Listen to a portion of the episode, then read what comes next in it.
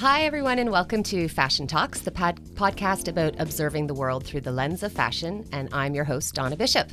And I'm joined today by two fantastic guests. We're going to have such a dynamic conversation. Joining me is Jillian Vieira, fashion editor of The Kit and previously at Flair Magazine, among other Canadian publications. Welcome, Jillian. Thank you for having I'm me. so excited because I love The Kit. I love how rich it is on digital as well as print. I think that makes it really Oh, contemporary. good. so so happy to hear that. Love that. And joining us also is Alexis Hans. Alexis is an on air fashion expert and stylist and dresses many TV personalities and has worked with media outlets and brands such as CTV, E, MAC Cosmetics, Virgin Mobile, CBC, Budweiser, as well as editorial publications such as Toronto Life, Dress to Kill, and One Magazine, and also has worked with Vogue Italia. Ooh, Super cool, Vogue Italia. It was Very super cool. That's so cool. so before we get into the meat of our discussion about today, we're talking about the democratization of fashion.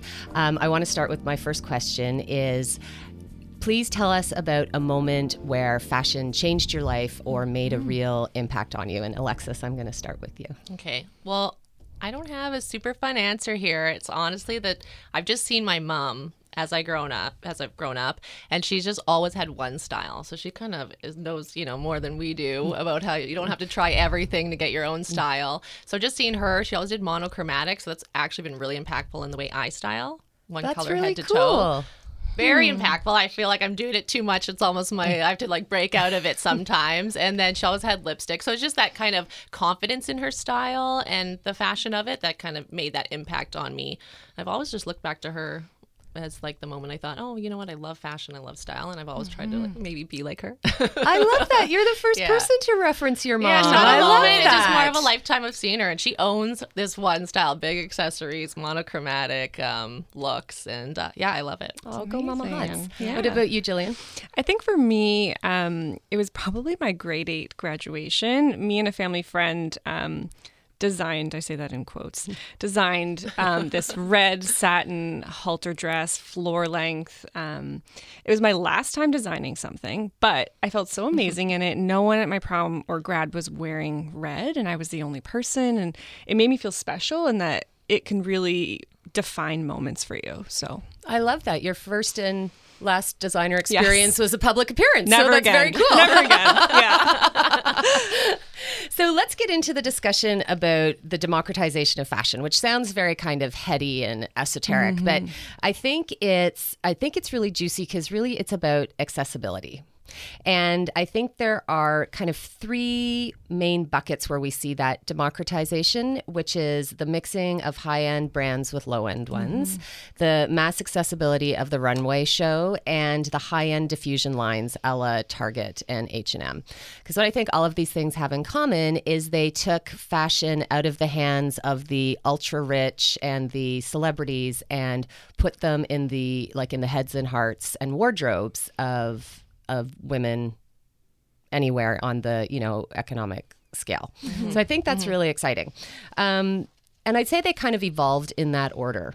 What do you guys think? Like starting with the high end mix and then diffusion lines kind of came out of that and the runway accessibility kind of those two things kind of happened at the same time, I I'd say. would say so too. Yeah, I think it was the magazine covers, and we had talked about, you know, the epic one from Anna Wintour, her first Vogue cover. Yeah, in 19 in 1988 when she put a Christian Lacroix uh, sweater with Guess jeans, mm-hmm. which was Which was shocking. which was totally shocking. Yeah. And what I think, I'm glad you mentioned that, Jillian, because what I think is so interesting about that is the 80s had so many things converging at once. Like we had the birth of MTV, we had the birth of our own fashion television with Jeannie Beker, we had the Oscars having a pre show that was fashion focused for the first time. Mm-hmm. And then we have Anna Wintour take over at Vogue and put this really fresh controversial practically cover on that gave people permission to mix high and low end brands. And is that something that you think has stuck around, Alexis, like in your experience of styling? mixing the high and the low. Yeah. I think it's needed now, actually, in most jobs.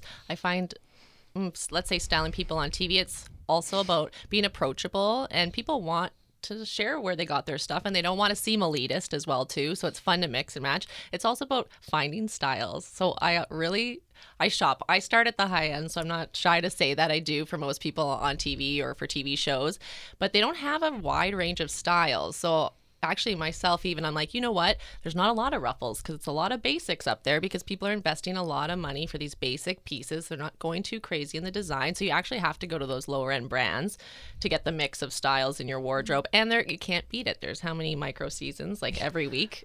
52 true. micro seasons. Yeah, the so death they can't of the compete season. to like so if you're going to refresh your closet especially today with instagram and everything you have to do the mix um but everyone still wants that Gucci purse and stuff, so they are saving for those few pieces. Um, but definitely in styling for magazines, they want to mix now. You couldn't even bring Zara to shoots years ago. Now you can bring Zara to shoots because you want to be approachable and ha- also have the mix. So things are changing. do brands mind that they're being mixed like you don't you don't need to name names but if i am a luxury brand do i mind that i might be styled with We a both could talk about this Yeah. one. with a with a lower brand and i should say that we're talking about high end and low end that really is defined by price it's not mm-hmm. defining like style or you know a quality or anything like that I feel like even in recent years, brands, the really big, big name brands, were coming back and saying, you know, we want full look, full look only. And that includes everything from the tights to the socks to the earrings. And it had to all be that. Um, and now I think people are sort of realizing that it's not. Um, that's not unique. It's not special. It's not the way real people wear clothes. They mix in things and put their own spin on things. So I think I've been finding a lot of brands on my end kind of moving away from that. And I think that's appreciative. Like, you know, for, at least for my readers, our younger readers, no one's going to buy an entire you know, You know, Gucci Gucci, wardrobe, or yeah. Dolce. You know, it's just not something that they do. So I think you're you're reaching a wider audience by doing that and allowing publications to do that. Well, that's what I was just thinking is the readers must be influencing the brands and and saying, you know what, we don't we don't want to see all of that you know single brand one look we want the dynamicness the the styling that is a little more um, contemporary a little more accessible Yeah, and I think even for me, I mean, obviously I'm an obsessive magazine reader and some of the most exciting, satisfying pages to me when I'm reading other publications are those super high low mix. You know, you can get the same thing for $1200 and then, you know, almost as beautiful and Yeah. Uh, similar thing for about 50 so i think those are really satisfying and i think readers really resonate with that and i think again um, you know, as we sort of move through this fast fashion kind of uh, movement, I suppose, Yeah. um, people are still craving authenticity. And so there is that high low mix. You know, there's something that you want to save, you know, for months and months to get, but also feel okay pairing it with your H&M tank top and Levi's jeans. Yeah. do you find that with the personalities that you dress alexis that they are looking for that high low mix as well or are they just looking oh she's smirking if only Don't you want to know the, the, the? I mean, it must depend on the person, but is that something that you're finding you're bringing into your styling because there is strategy and and there's personal branding that's behind it that you're trying to, you know, help your clients develop. Well, I think a big part of why fashion has become accessible too is that, like you're saying, Jillian, about people want style. And when you have one look head to toe, you're really that brand's look. You're not really yourself. So people enjoy breaking it up. So when I'm dressing people for TV, I'd say majority of them want a mix.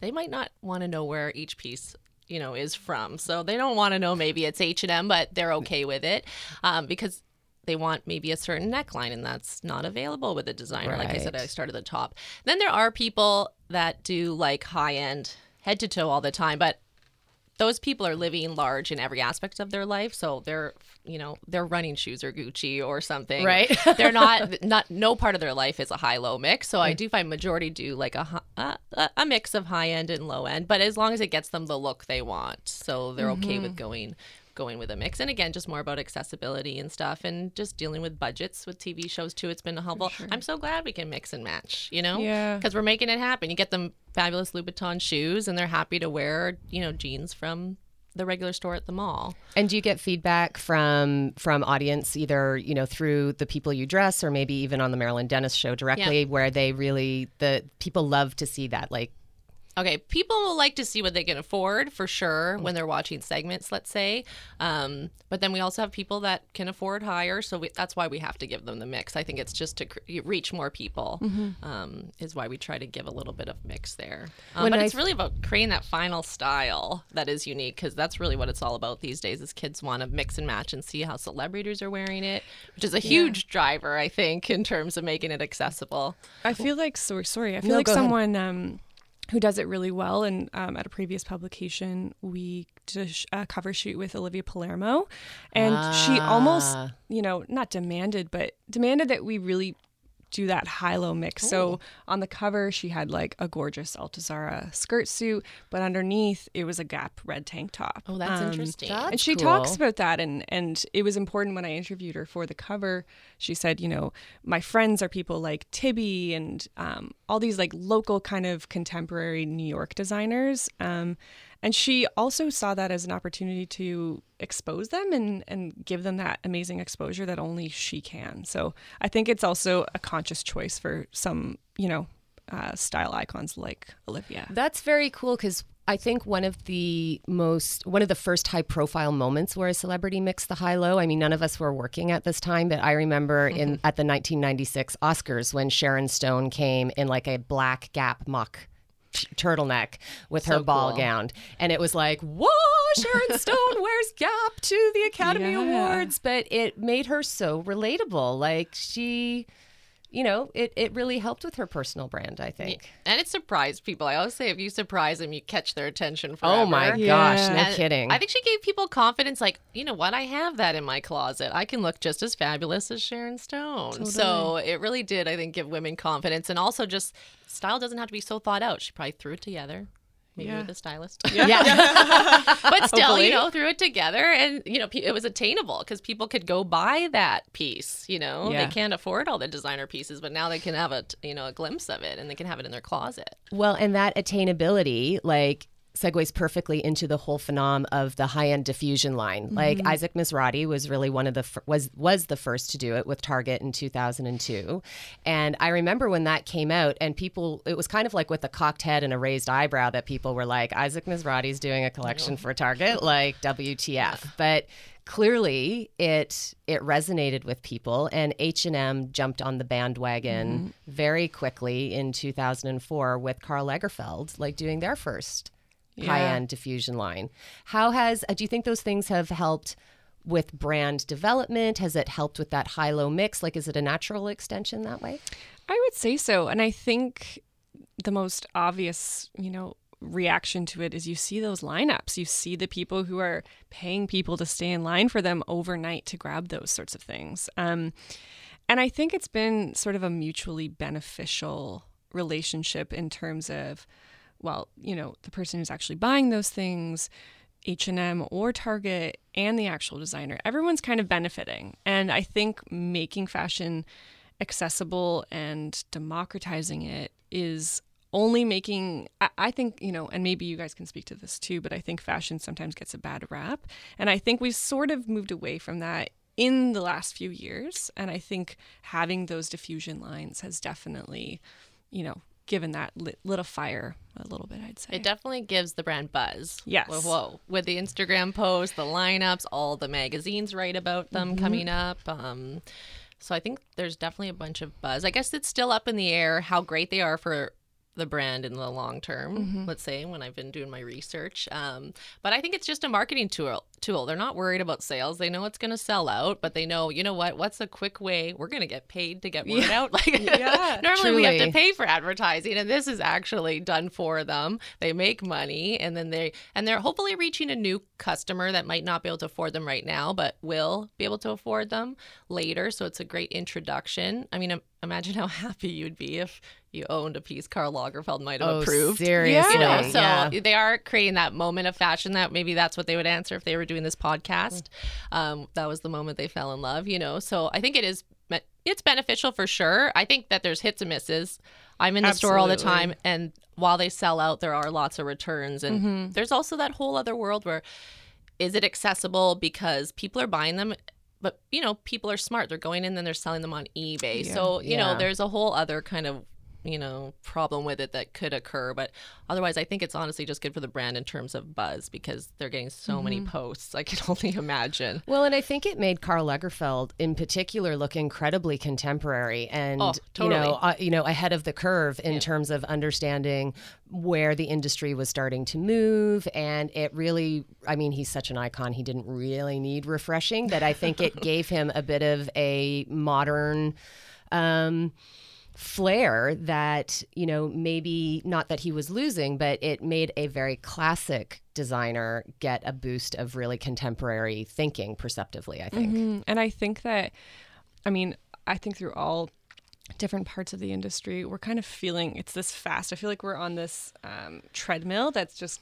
going so, so fast, and you have to keep up. And I think that was a way for him to to keep up and to keep up with you know the Instagram crowd and before that the Facebook crowd. And um, I think it's important to, to sort of try anything, especially when you know you're maybe more associated with an older generation. yeah. Yeah exactly. It's about uh, kind of getting in with the cool kids. They're, the, they're the ones that are going to be the next big names Yeah. and they're wearing and mixing and matching their h&m so if there's a collaboration there it, it, it does give them a little bit of hype because the people that are affording chanel or something um, you know few and far between compared to the cool kids who are kind of mixing and matching it so Yeah.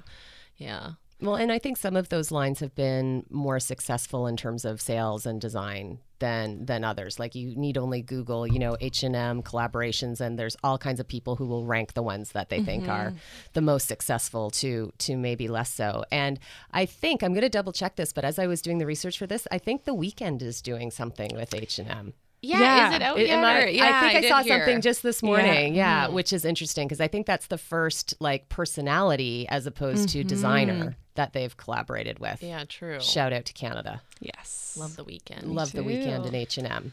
But getting back to what you were saying, Jillian, about how the you know you're keeping up with like the Instagram followers and you know bloggers and stuff like that. What I think is so because I think you're absolutely right, and that's another really cool convergence that I think has happened is you know the and you guys can certainly speak to this the runway show at fashion weeks in particular you know like New York, Milan, Paris, London was a you know ivory tower of the most exclusive variety. Like you couldn't, you know, beg, borrow, or steal your way in.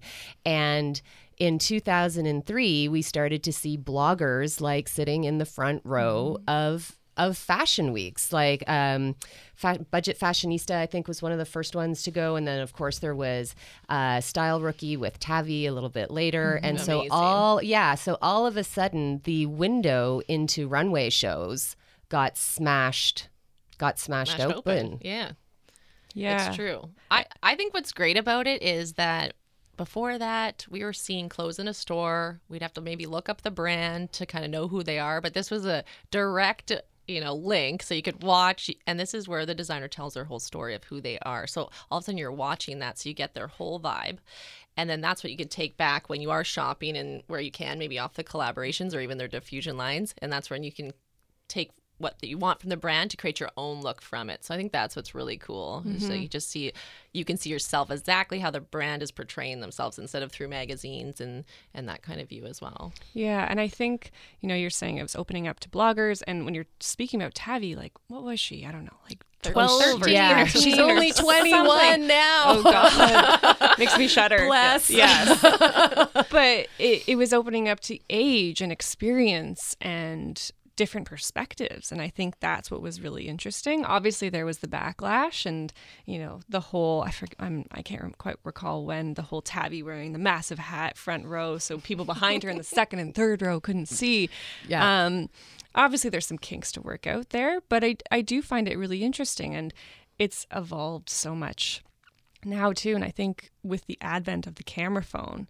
that just blew everything apart. You know you could see things instantly. You didn't have to wait for the photographer pit to send it over to their editor upload it to the internet. You'd see it right away. And um I think I can't even imagine what it's going to be like going forward. We just you just can't imagine what the technology or how things are going to evolve, and it's exciting and scary at the same time. Yeah. Absolutely. I was I was at a fashion show recently and I've had this thought over the years about how because everyone is on their phones, the finales get so quiet. Yes. Like it used to be, you know, thunderous do. applause from the moment the last model so true. walks out. They and now it's like everyone's got their phone and then it's like, oh right, polite, clap, clap, clap. I clap, can clap, clap. Absolutely attest to that. I think a lot of people are taking the phones and maybe clapping on their thigh with one hand. um, it is really quiet, and I think at least for me, I try to to take that moment and, and actually take them in because what's the point of going to a show if you're not actually taking in the atmosphere or the mood or how some you know incredible editor is looking at a certain piece so at least for me i try to like put down my phone um, know that those photos, probably better photos, are going to be on the internet very soon. Um, and really just sort of understand what the designer was trying to project for that season. Well, I think that's a it's an interesting point because maybe you know part of the curse of democratization is there becomes such a commodity commodification of the production of the runway shows that it starts to get taken for granted and it just becomes a a moment of entertainment as a mo- as opposed to a moment to really appreciate as you both are saying the like vibe of the designer and their vision and what they're mm-hmm. trying to create. And i mean we can certainly see that you know chanel still does these like opulent shows out of you know airplanes and and crazy stuff. So there's still the ivory tower as it were of fashion somewhere. Mm-hmm. But you know it, it so much work goes into those fashion shows that i, I almost feel bad for the directors sometime because or directors designers i should say because i'm like you should hear like the appreciation from the crowd. It's like snaps on instagram is nice but Yeah. you know it's a live it's a live moment Yeah, a there's moment. such energy never in the room right First, A right? human, a human interaction. Yeah. Yeah. Which would be appreciated, I feel like, from time to time. Totally, Yeah. right? Totally. So I wonder like I'm I'm curious about how the runway presentation is going to going to evolve. I think so too. I think you've been finding, at least for me, they've been getting, in some cases, more and more exclusive, and in other cases, just blown wide open. I was I was at the Top Shop Unique um, show maybe last season or two seasons ago, and it was in the middle of Spitalfields Market. So everyone who was shopping for you know produce could watch the show. And so Oh, it- that's so it was really special in that way you know everyone got to sort of participate and take their own photos. Whereas you know something like oscar de la renta where they have their new designers from Monse are kind of making it even more exclusive. So i think there's this sort of range in the designer world of how they want to approach the runway presentation. Yeah. What do you think it's like I think this has it's expanded who's part of the fashion community. You know, like if the fashion community used to be a very small intimate group of designers, Yeah. models and you know, a few production people. Now the fashion community is is anyone with a camera. Well, and everyone has a say now. Their opinion kind of counts, at least to their small group, if it's on Instagram, the following or whatnot. But everybody has a say, which is really awesome. And um, Do you find as a stylist that people want to, um, you know, obviously they want to be a part of their look, but do they ask you to alter clothes sometimes? Not for fit, but do they say, could we fix the neckline? Or oh, do all the they- time. Oh yeah.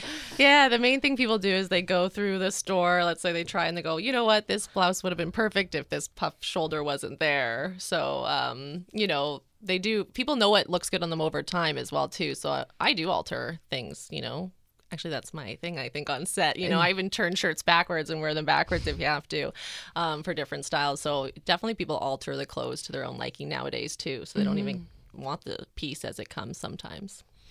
Jillian, do you think one day we might see brands collaborate on runway presentations together? Like I'm just thinking, you know, I'm asking you to look into your fashion crystal ball, Yes. but I'm just I'm just wondering if, you know, that's something we'll see in the future is the the the the runway show not being a singular brand, but maybe we'll start to see that mix on the runway. Potentially. I, I think, I mean, talking about a crystal ball, you know, we can't even predict what's going to happen in the next quarter. I find these days everyone's sort of throwing everything at the wall. And I, I don't think that something like that's off the table.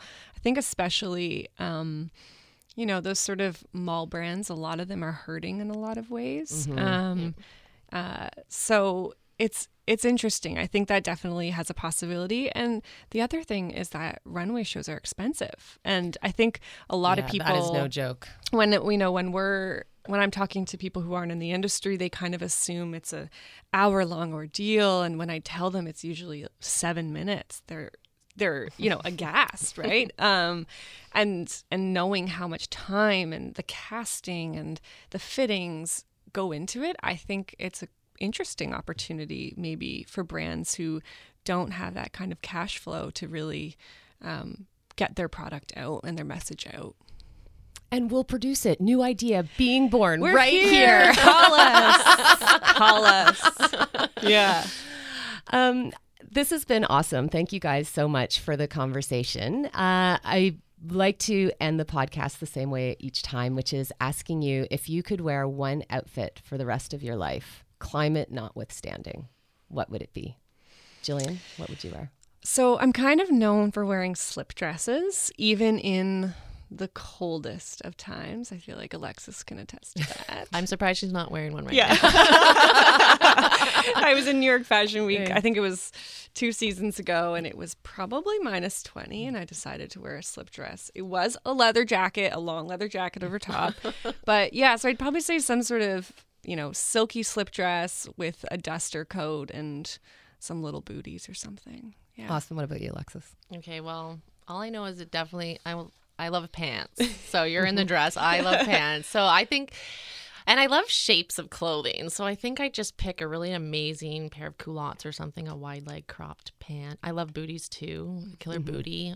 Mm, something crazy from Comme des Garçons or something. I was just thinking shapes. of Comme des Garçons when you said you I liked just, shapes I of do. I just. I think that's the most fun is when you play with shapes with clothing. Um, but definitely yeah. So some amazing blouse with structure, wide leg pants, and uh, a great booty. and they did an H&M collaboration.